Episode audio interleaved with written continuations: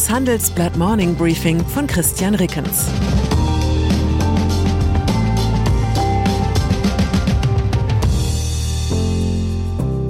Guten Morgen allerseits. Heute ist Mittwoch, der 11. Januar. Und das sind unsere Themen. Zu kompliziert. Unternehmen verweigern sich der Gaspreisbremse. Gut gefüllt. Gasspeicherbetreiber geben Entwarnung.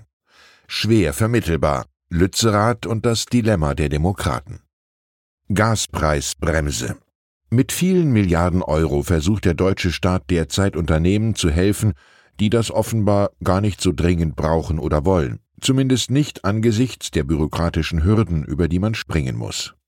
Der Geschäftsführer der Druckguss Westfalen GmbH Rolf Kramer sagt, man würde die Hilfe zwar gerne annehmen, aber die Ausgestaltung der Preisbremse mache dies unmöglich. Ähnlich klingt der Präsident des Verbands Deutscher Maschinen- und Anlagenbau Karl Heusgen. Er sagt, wir haben diese Hilfen erstmal in unsere Planung für 2023 nicht einbezogen. Gleiches beobachtet er bei anderen Firmen, und laut einer Umfrage findet in der Chemiebranche nur ein Drittel der Firmen die Preisbremse hilfreich. Ein Stahlunternehmer spricht von einem Bürokratiemonster. Ein Kritikpunkt, die Höchstförderung von 150 Millionen Euro gibt es nur, wenn der Gewinn vor Steuern und Abschreibungen für 2023 um mindestens 40 Prozent unter dem des Jahres 2021 liegt. Da gerade Mittelständler den künftigen Gewinn schlecht abschätzen können, rechnen sie mit einer bösen Überraschung. Am Ende drohen womöglich Rückzahlungen, für die man Rückstellungen aus dem laufenden Geschäft bilden müsste. Aber mal ehrlich, Unternehmen, die trotz Energiepreisschock noch immer mehr als 60 Prozent ihrer bisherigen Gewinne machen, brauchen unser Steuergeld gar nicht wirklich. Sie können die Krise auch ohne Staatshilfe überstehen. Energie. Beim Abwettern des Preisschocks hilft, dass die Gaspreise im Großhandel inzwischen wieder auf das Niveau von vor dem Ukraine-Krieg gesunken sind.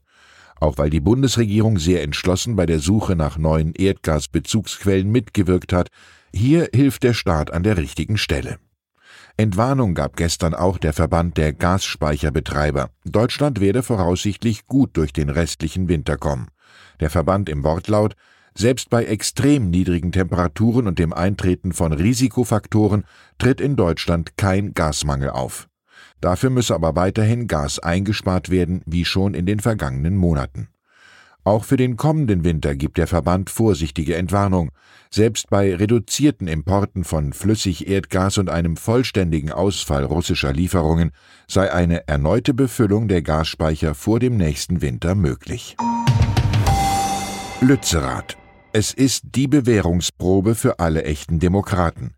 Wenn man eine Entscheidung für grundfalsch hält, diese aber auf demokratisch einwandfreiem Weg zustande gekommen ist und alle rechtlichen Einspruchsmöglichkeiten ausgeschöpft sind, dann kann man sich eigentlich nicht gegen die Umsetzung sperren. Aber zugegeben, im Fall Lützerath fällt diese rationale Abwägung besonders schwer. Das Dorf im rheinischen Braunkohlerevier soll abgerissen werden, um noch mehr des Extremklimakillers Braunkohle zu fördern. Das alles, während die Welt auf die 1,5 Grad Grenze zurast und intakte Atomkraftwerke stillgelegt werden. Mit normalem Verstand ist das nur sehr schwer zu begreifen. Ab heute wird die Räumung des von Klimaaktivisten besetzten Areals erwartet. Aachens Polizeipräsident Dirk Weinsbach rechnet in Lützerath mit einem der herausforderndsten Einsätze der letzten Jahre. Das dürfte nicht nur für die Polizeitaktik gelten, sondern auch für die politische Rechtfertigung. Der Landrat Stefan Pusch, der die Allgemeinverfügung für die Räumung erlassen hat, brachte das Dilemma gestern bei einer Bürgerversammlung auf den Punkt. Er sagte, es ist meine Pflicht, für diesen Staat meinen Kopf hinzuhalten. Frankreich. Für Emmanuel Macron ist es bereits der zweite Versuch einer Rentenreform.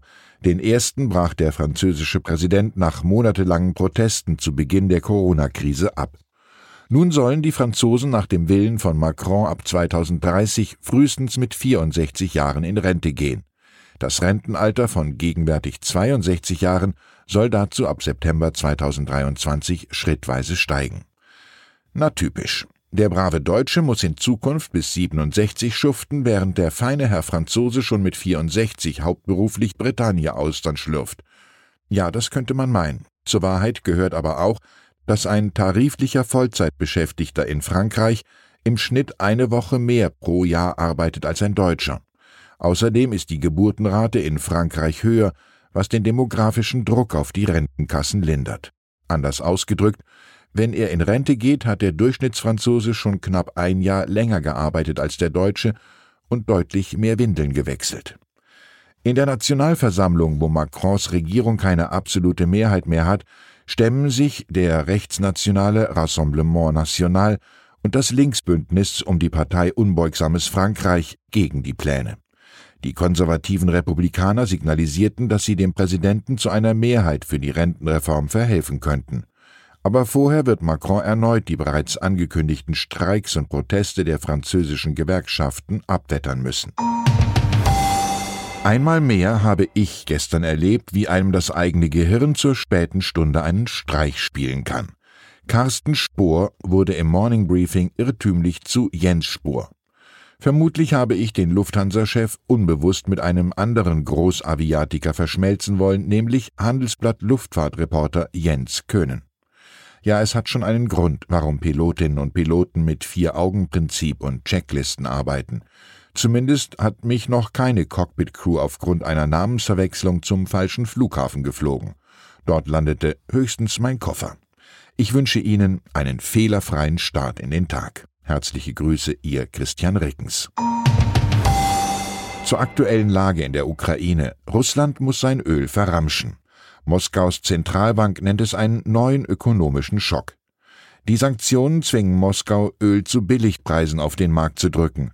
Die Staatseinnahmen schwinden, doch von den Kriegszielen in der Ukraine rückt der Kreml nicht ab. Schwedischer Geheimdienst warnt vor russischer Spionage und Sabotage. Es wird vermehrt russische Angriffe auf die innere Sicherheit anderer Länder geben, heißt es aus Schweden. Vorfälle in einem Land könnten sich auf ganz Europa auswirken. Weitere Nachrichten finden Sie fortlaufend auf handelsblatt.com/Ukraine. Das war das Handelsblatt Morning Briefing von Christian Rickens, gesprochen von Peter Hofmann.